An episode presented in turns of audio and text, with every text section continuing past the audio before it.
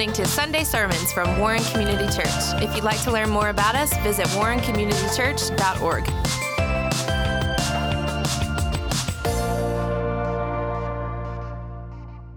Turn with me to Romans chapter 11, beginning in verse 17.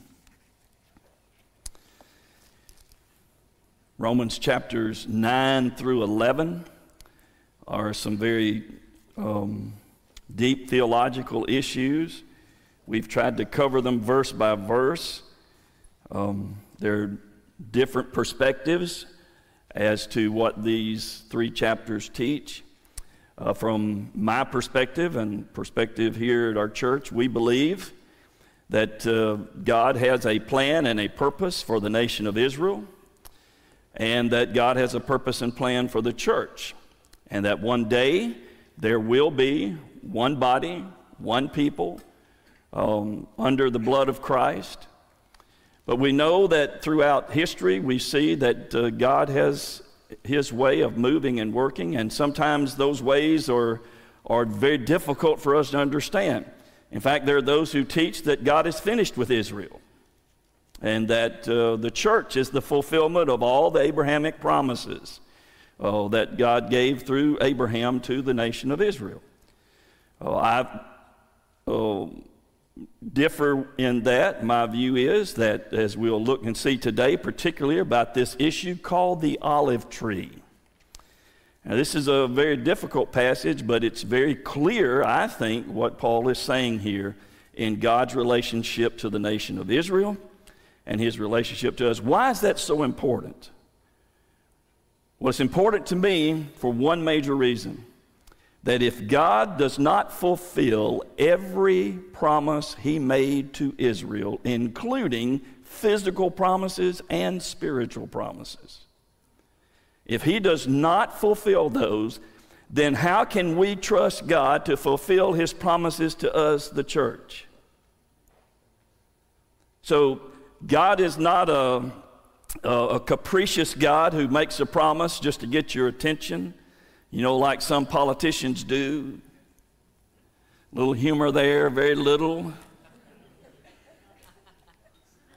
But God will accomplish everything He has promised. Do you believe that? I do too, with all my heart. So let's look in Romans chapter 11, beginning in verse 17. And if some of the branches were broken, broken off, remember last week we talked about that? If some of the branches were broken off, and you, being a wild olive tree, talking about the Gentiles, were grafted in among them, and, and with them became a partaker of the root and fatness of the olive tree. Now, here's a warning to those branches that have been grafted in uh, to the good olive tree, the wild branches have been grafted in. We got any horticulturists here this morning? They could stand here and tell you about uh, grafting and stuff that goes on with fruit trees and other trees as well. But in verse 18, he says, Here's a warning do not boast against the branches. But if you boast, remember that you do not support the root, but the root supports you.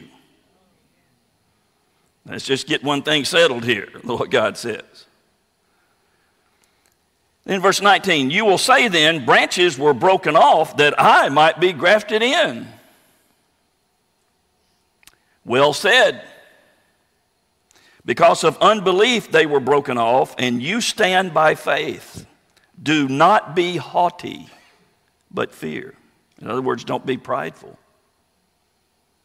For if God did not spare the natural branches, talking about the nation of Israel, he may not spare you either. So he's saying to the church, church, don't get so, you know, full of yourself.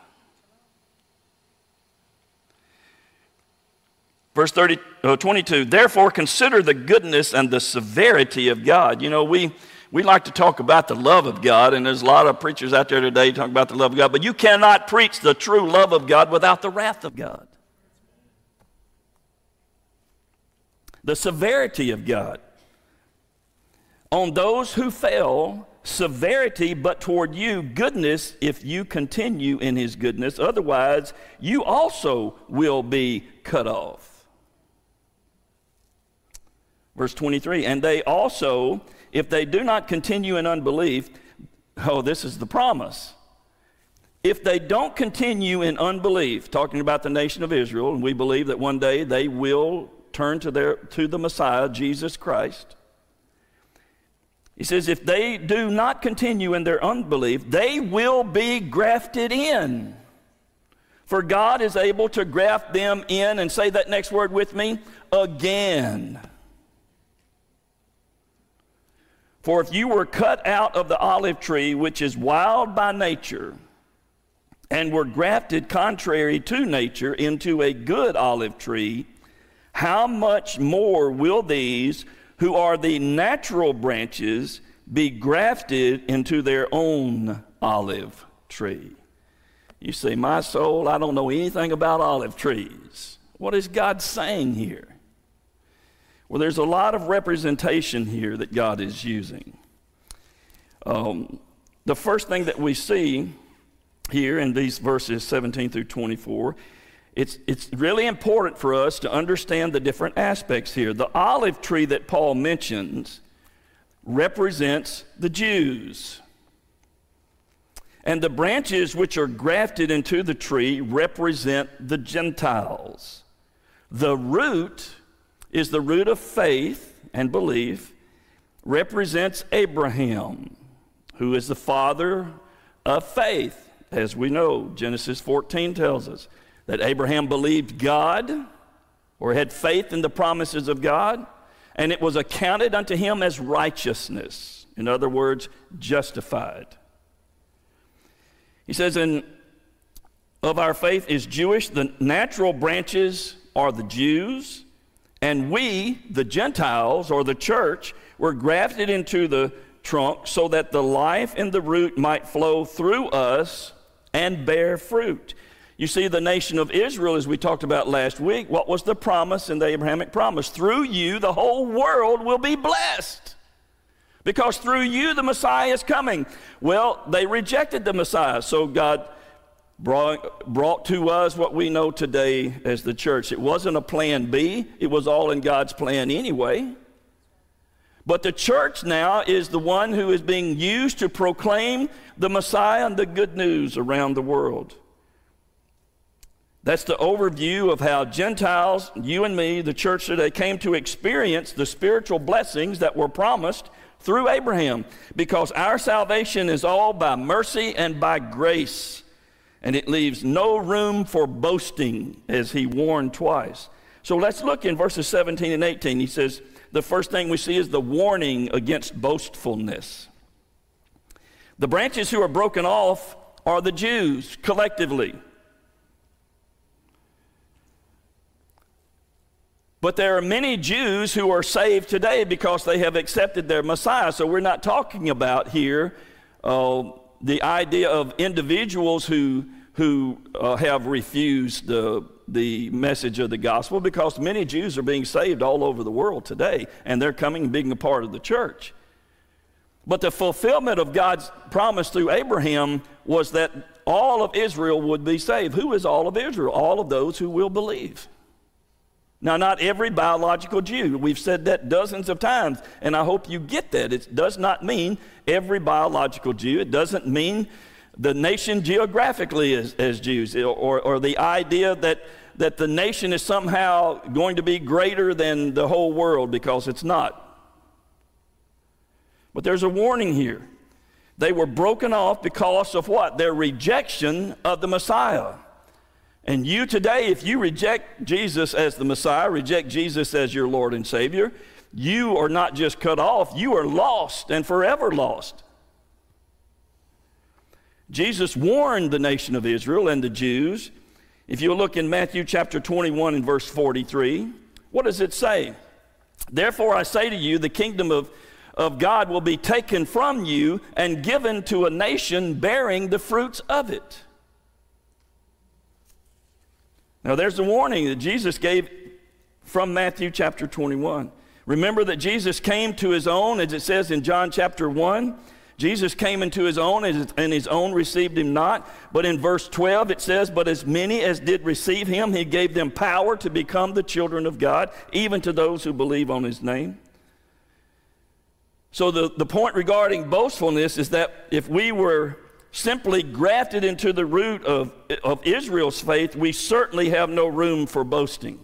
Pride is such an easy vice for us to entertain and to think about that somehow he, re- he rejected the Jews, but look at us Gentiles. He, he loves us more. No, he doesn't. No, he doesn't. In fact, in Romans chapter 4, if you go back to there to verses 9 through 12, Paul points out that Abraham was declared righteous before he was circumcised. What did that show? It shows that he was the father of faith not only for the circumcised, the Jews, but he was also for the uncircumcised. He was the father of faith of all, who are called today the sons of Abraham. So, all we need to remember when we begin to feel superior about who we are as the church, or to think that, you know, through the, through the centuries, Christians many times have been so anti Semitic. But I want you to know something when God said to Abraham, I will bless those who bless you, and I will curse those who curse you, God meant that. And if this nation, or if you as an individual or this country ever turns their back on the nation of Israel, we are setting ourselves in the place for the wrath of God. I don't know about you, but I don't want to be in that position. So then there's also a warning in verses 19 through 21 against pride. So it's a theme here.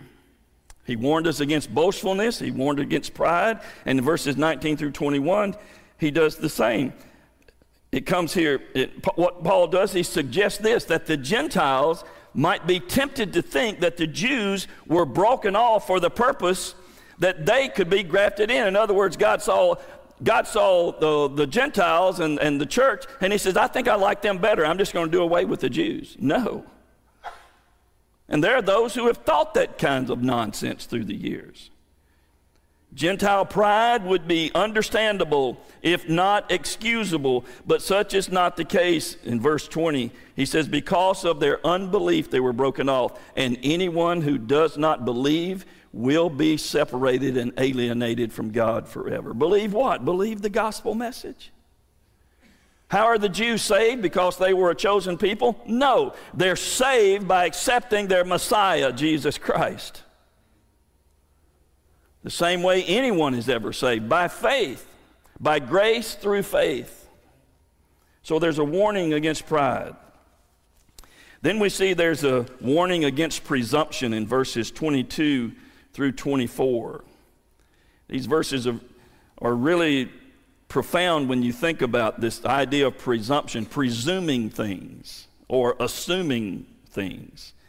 Verse 22 it says, Therefore, consider the goodness and the severity of God on those who fail. Severity, but toward you, goodness. If you continue in his goodness, otherwise you also will be cut off. And they also, if they do not continue in unbelief, will be grafted in. In other words, God says there's a, there is the promise and the fulfillment that the, all of Israel will be saved. He says, if they will turn and believe, I will graft them back in. Now, here's um, something that's really unique. The entire idea, he's talked about here some horticultural stuff, which would be very well known uh, to people of that day. For you and me, if you've never been around anything like this, it would be difficult for us to understand. But what he does here, the cultivated olive tree he uses here as an analogy was the original nation of Israel from the root to the fruit. Abraham believed God was accounted unto him for righteousness, the father of faith. Through him was to come a great nation, sim- the symbolic of the olive tree. The olive tree then was to have branches and bear fruit. That fruit was uh, spreading the good news of the Messiah around the world. Everybody was to be blessed through that nation. The branches, though, rejected Christ because the branches represent the nation. The branches rejected Christ and so were broken off. So here is what happens the wild olive tree. Now, what, what's the difference between a, a regular olive tree, a cultivated olive tree, and a wild olive tree? A wild olive tree bears no fruit, it cannot. And so the Gentiles are represented here by a wild olive tree or wild olive branches. In other words, here's the cultivated here's the cultivated olive tree, the branches who were supposed to bear fruit, the proclamation of the Messiah around the world, they rejected. God cut those branches off he took the wild olive tree, representative of the Gentiles, he took the branches off of a wild olive tree and grafted it into the cultivated tree. Now, there's a problem with that. We'll, we'll, we'll talk about that. The natural branches, Paul continues, will one day be grafted back in. That was the promise. That is, if wild branches were grafted in, how much more reasonable is it to think about that the original branches could be grafted back in? Well, there's a couple of problems. Problem number one with what's going on here is found in verse 24. Um, it's in this phrase, contrary to nature. What's contrary to nature here? What Paul is described here with this grafting in of the wild olive tree branches. What Paul is described uh, here is contrary to nature. Why is it contrary to nature? Because, contrary to how olive growers would have done it, wild olive trees, now you got to follow this, so put your thinking caps on. And I wrote it down so I, I would follow it as well. Wild olive trees at that time did not bear fruit. They produced no olives, and they were good only for wood from the trunk and the branches. So, to get a wild olive tree to bear fruit, a branch from a cultivated olive tree would be grafted onto the wild olive tree. And in time, then the wild olive tree would then begin bearing fruit through the cultivated branches. Now, you follow that? To make a, a wild olive tree produce fruit, you take the branches off of the cultivated olive tree and graft it into the wild olive tree, and in time, those branches then would, be, would then begin to bear fruit. But that is just the opposite of what Paul has described. His illustration is contrary to nature. Now, why? Because Paul says God has taken the wild branches and grafted them onto the cultivated tree. The opposite of how it was normally done. And to put it in people terms, the normal way would have been to graft the cultivated Jews onto the wild Gentile tree in order that the Gentile tree would begin bearing fruit. But contrary to nature, God took the wild Gentiles and grafted them onto the cultivated Jewish tree. Now, there's a lot more that can be said on that, but it's just simply this that God took and replaced those branches who represent the, the Jews and set them aside, cut them off. What do you do when you cut a branch off from, from the vine? What happens to them? They wither away. So, is the nation of Israel completely cut off forever? They're, they're, the branches there, or you lay a branch down, the, the leaves are going to stop uh, being green. There's not going to be any sustenance uh, or nutrients going to them, so the branch is going to die. But listen, God is a God of resurrection. But there's a second problem as well. Sometime in the future, I don't know when it's going to happen, but sometime in the future, Paul says God is going to take dead branches. Who do they represent? Israel. God is going to take dead branches which have been laying around separated from the life of the trunk for at least 2,000 years, and He's going to graft them back into the olive tree, and they're going to live.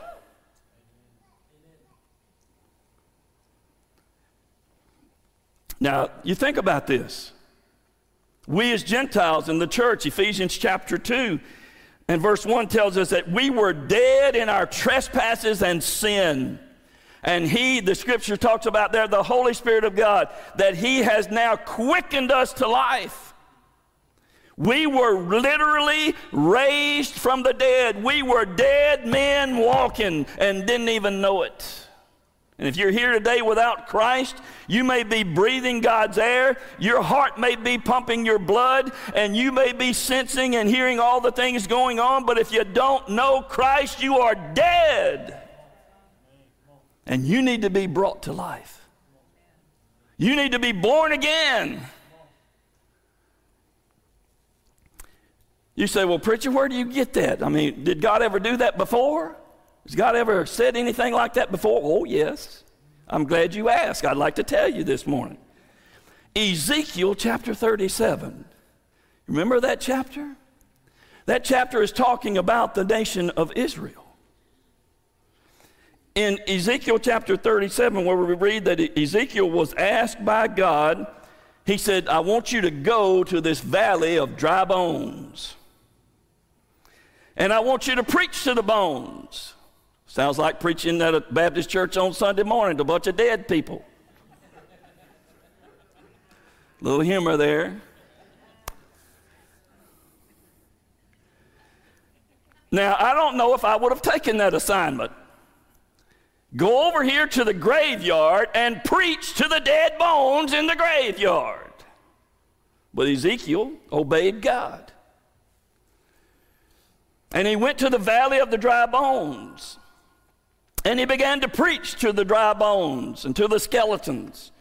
And when Ezekiel began to preach, the bones, it said, began to stir and started coming together.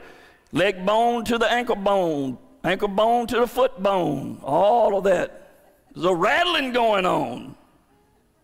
I want to tell you, when the Word of God is preached, there ought to be some noise going on somewhere because it ought to be convicting the sinner, and it ought to be encouraging the saints. But he began to preach, and when he began to preach, the bones began to stir and come together. And next thing you know, flesh and muscle began covering the bones. And in Ezekiel chapter 37 and verse 10, it says, And they lived and stood upon their feet, an exceedingly great army. The rest of the passage in Ezekiel goes on to say that what Ezekiel was seeing and here's the key, and here's the fulfillment of the Abrahamic promise to the nation of Israel. This is what Ezekiel teaches in chapter 37. What Ezekiel was seeing was the restoration of Israel, not just from their captivity,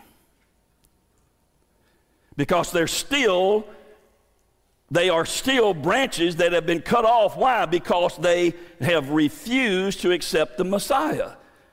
So, them coming back from captivity is not what Ezekiel is talking about here. It may have been partially fulfilled with that, that they would come back and be a great nation again. But the rest of the passage goes on to say that what Ezekiel was was seeing was the restoration of the nation of Israel. How is God going to bring Israel back to life one day? He is going to put his spirit in the nation of Israel and cause her to live once again. Ezekiel chapter 37, 11 through 14. And if God can cause dead bones to live again, it certainly would be no great task for him to make dead branches live again. Amen. One of these days, those dead branches that were cut off of that cultivated tree, and they, the, the, uh, um, wild olive branches were grafted on. One day, those dead branches are going to be grafted on to those wild olive branches, and they're all going to bear fruit. And that's going to be what God's fulfillment of the Abrahamic promise is Jew and Gentile alike, under one banner, one God, one faith, one Lord, Jesus Christ.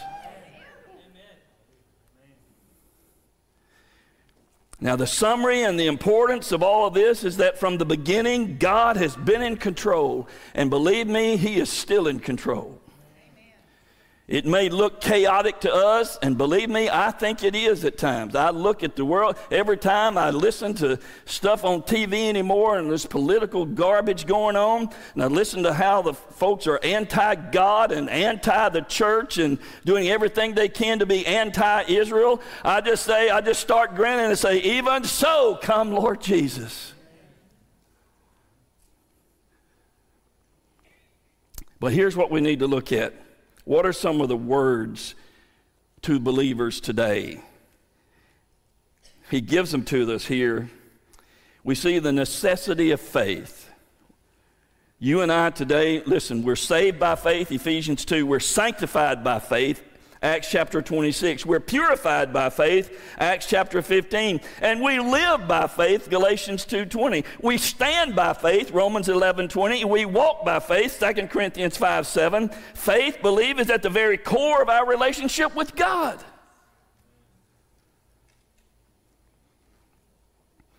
The Jews were cut off because of unbelief. And it is by faith that Gentiles appropriate the blessings of being grafted in to the olive tree. Abraham as that root who was declared righteous because of faith. Genesis 15 and verse 6. How's a person saved? They're saved because, you know, of their nationality? No. Everyone, whether it be Jew or Greek, bond or free, male or female, the ground is level at the cross. And there's only one way to be saved, and that's through faith in Jesus Christ. And only through Him. So that's a necessity of faith. Faith is the story of the Christian life. I don't think I could even tie my shoes in the morning, even though it's getting harder and harder. I don't have to tie these, they just kind of slip on. The older you get, the more you like them. But when I get dressed to go to the farm, I've got these big old Brogan boots I put on. And uh, I have to bend over in time. I'm telling you, that's getting more and more difficult. I sometimes have to get a running start at it, you know. I know y'all don't do that. Y'all are all in great shape and all that stuff. I see all those halos over your heads out there. You're just shining bright. But the necessity of faith, eh, I don't think I could tie my boots without faith. The necessity of fear. We're told, we're told in this passage that we should fear the Lord. What is fear? The Bible tells us that the fear of the Lord is the beginning of wisdom. Now, it doesn't mean that we, we walk around thinking God's going to zap us with something. It means an awesome respect and honor to give glory to the God of all the ages. We don't fear God as a slave fears his master, but as a son fears his father. That latter fear is a fear of awe and honor and respect, which produces in us the desire to obey. Like Psalm 130 and verse, verse 4 says, There is a forgiveness with you that you may be feared. Our fear of God is the beginning of wisdom, as Proverbs 1 and verse 7 says. Then we see the necessity of faithfulness. The life that begins in faith, continues in faith, and is going to be concluded in faith. Revelation 2:10 says, "Be faithful how long? Until death, and I will give you the crown of life." Paul warned the Gentiles that they would be cut off just as Israel was if they failed to walk in faithfulness. You know what? All of us have different gifts and talents and abilities, and I'm grateful for that because all the differences make us stronger. I mean, I wish I could sing like some of these songbirds up here every Sunday. I have coveted, I have to admit, confess, I have coveted to be able to play guitar like these guys play guitar. I just can't do it. I've tried. I know the chords, I can strum along, but I don't know where to go after that one. Somebody had to shout out G, C, because I, I mean, I, you know, when I was in college, we had to take a music course to be able to graduate. And um, so I took this course. You know what our final exam was? You had to, had to sit in the chapel. You were all separated, sitting there in the chapel. The professor would go, he went to the grand piano that was in there, and he would hit a key. And we would have to write down what key that was. I said it was the white one.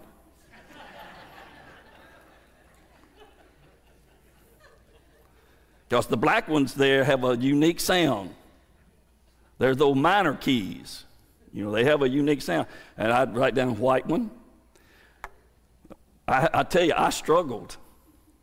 You know what I had to do? I sat there humming. Do, re, mi, fa, so. I was sitting there humming, trying to get in tune with what the piano was. Problem was, I wasn't in tune. Honey, you remember taking that course? It was horrible. It was terrible. I don't know how these music folks do all that stuff. Yeah, good. Because you know what's you know what's what's worse than a preaching singer is a singing preacher. so we all have our gifts, right? God gave me a big mouth and big ears. Then there's words about God. Words about God. Let's wrap this up. The goodness of God in the land of the living. Amen? You know, as Jerry Clower said, ain't God good?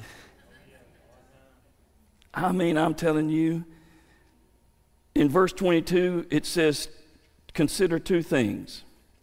One of which it says in verse 22 is the goodness of God. His goodness is displayed in his unmerited favor to the Gentiles and to all who will come in faith.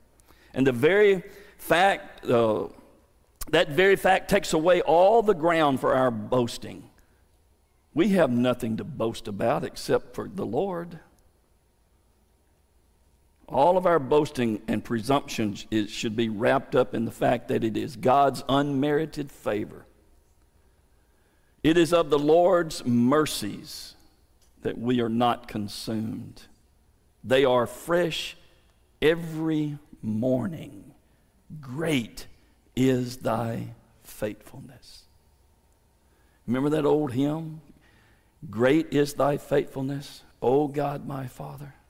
There is no shadow of turning in him. Thou changest not, thy compassions they fail not. As thou hast been, thou forever will be. The goodness of God. Then we see the severity of God, God's wrath.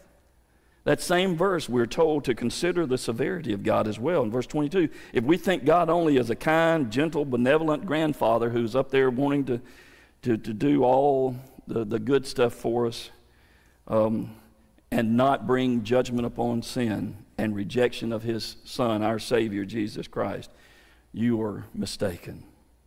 It's very easy to get comfortable with the grace and the goodness of God and forget about the wrath of God. It was his wrath that put his Son on the cross. Jesus bore the wrath of God for you and me. And if we reject him, his wrath will be upon us. So I plead with you today. I exhort you by the mercies of God, as Romans 12 says. So God's severity is God's justice as well as his forgiveness, and seen in the case of Israel. Do you think God has been severe with Israel? Yes, He has. Is His goodness going to shine once again for them? Yes, it will. Because those dead branches, just like in Ezekiel 37, those dead bones, He promises that those dead branches are going to be grafted back in and brought to life and bear fruit. Because we see the ability of God bringing spiritual dead people back to life is an ability that only God can do. His power and His grace are what make us able and makes Him able to do what is impossible. Could any of us ever have given ourselves new life in Christ? No. What can a dead man do for himself? Nothing. Can Israel will herself into a faith relationship with her Messiah? No, only God can do that. And only God is able to meet the needs that you and I have on a daily basis. Listen, don't put your faith in men. You know, I love you and, and I believe you love me, right? Hmm, some of you are not sure. And I, I'm beginning to be a little unsure. I didn't hear but just a few. Let's try that again. You know I love you, and, and, and I think y'all love me? Okay, that sounded better. I'll, I'll take that one. But you know what? As much as I love you, I may fail you. I will never fail you intentionally, but I may fail you in some way. I may either not do something you think I should or do something that, I, that you think I shouldn't. Or I may, you may think that, that uh, I don't love you uh, because I, uh, you know, of some reason or another, that you feel neglected or you've fallen through the cracks or, or whatever the issue may be. But let me tell you something. I am a human being, and so is all those people sitting around you, and guess what? So are you. And we're going to fail. That's why we don't put our, that's why we don't put our faith in men. We put our faith in God. And I may fail you. And I apologize to you right now if I do. And I'm going to get an indulgence here. You know, I'm going to sell an indulgence. And I'm going, to say, I apologize now for when I'll fail you somewhere in the future. Because while we're still here in the flesh, there are going to be times when we just fail. But because of the goodness of God and the grace of God and our repentance, we can be brought back into a right relationship and in fellowship. Two fellows in the same ship, rowing in the same direction. Because if you're rowing in opposite directions, you're just going in circles. But when you've got unity, not uniformity, but unity with one message, one mind, that's why as a church, when we do things, it is a church wide event. We want everyone there. Now, I know because of schedules and things that are going on, we're having this big outreach, the Kids Fest thing, that's going to be going on at the ballpark. We need every member of Warren Community Church up there doing something whether it's drawing pictures on somebody's face, or a face painting, or whether it's whether it's playing a game. Listen, I learned to play a new game while we were in Dallas. This is what I, I learned to play Farkle. It's really nice. I mean, got dice in it and everything. It was a fun game. We're going to have games set up. We're going to have blow ups out there. You know, all those things, everything. We need people out there sharing the gospel with those who will come to the community again. We are one in Christ. So, the ability of God, only God can do what needs to be done. And I want to encourage you today.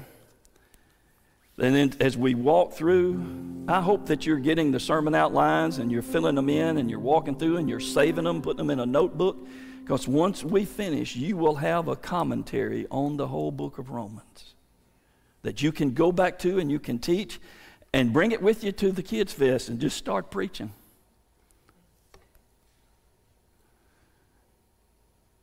But I want to close today with simply this if you don't know Christ, you're dead in your trespasses and sin. That's what the scripture says, not me. And you know what the Bible says about uh, our sin? That the wages of sin is death. I'm glad it didn't stop there. Because it goes on to say, but the gift of God is eternal life through Jesus Christ our Lord. And whether you're Jew or Gentile, doesn't matter what nationality you are, what color your skin is, what heart you have, what area of the world you come from, we all need Jesus. And He's the same yesterday, today, and forever. The same Jesus that saved me on April the 18th, 1976, on Easter Sunday, will save you today on May the 2nd, 2021. He's in the saving business. So if God's speaking to your heart today,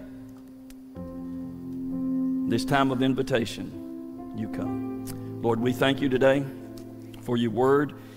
Thank you for not only the history lesson, but the beautiful analogy of your faithfulness to your people. And your purpose and plan never fails even though in our humanity we fail. But your purpose is always going to be fulfilled and completed. And today, Lord, it was your purpose for some to come to this service today. They felt a tugging, they felt something drawing them here. Well, I really believe I know what it is. Lord, it was your Holy Spirit bringing them to this place where today they could give their heart and life to Jesus Christ. They could repent of their sin, acknowledge you as their Savior, and receive from you the gift of eternal life. And so today, that's my prayer. As your Holy Spirit is wooing and calling, that we'll just have the good sense to obey. And Lord, as we stand to sing this song, that we'll, if you've spoken to someone's heart to make a decision for Christ today, they'll stand up, step out, and step forward and proclaim that today is a new beginning for me as I receive Christ as my Savior. And it's in His name we pray. Amen. Thank you for listening to Sunday Sermons. If you want to learn more about us, visit warrencommunitychurch.org.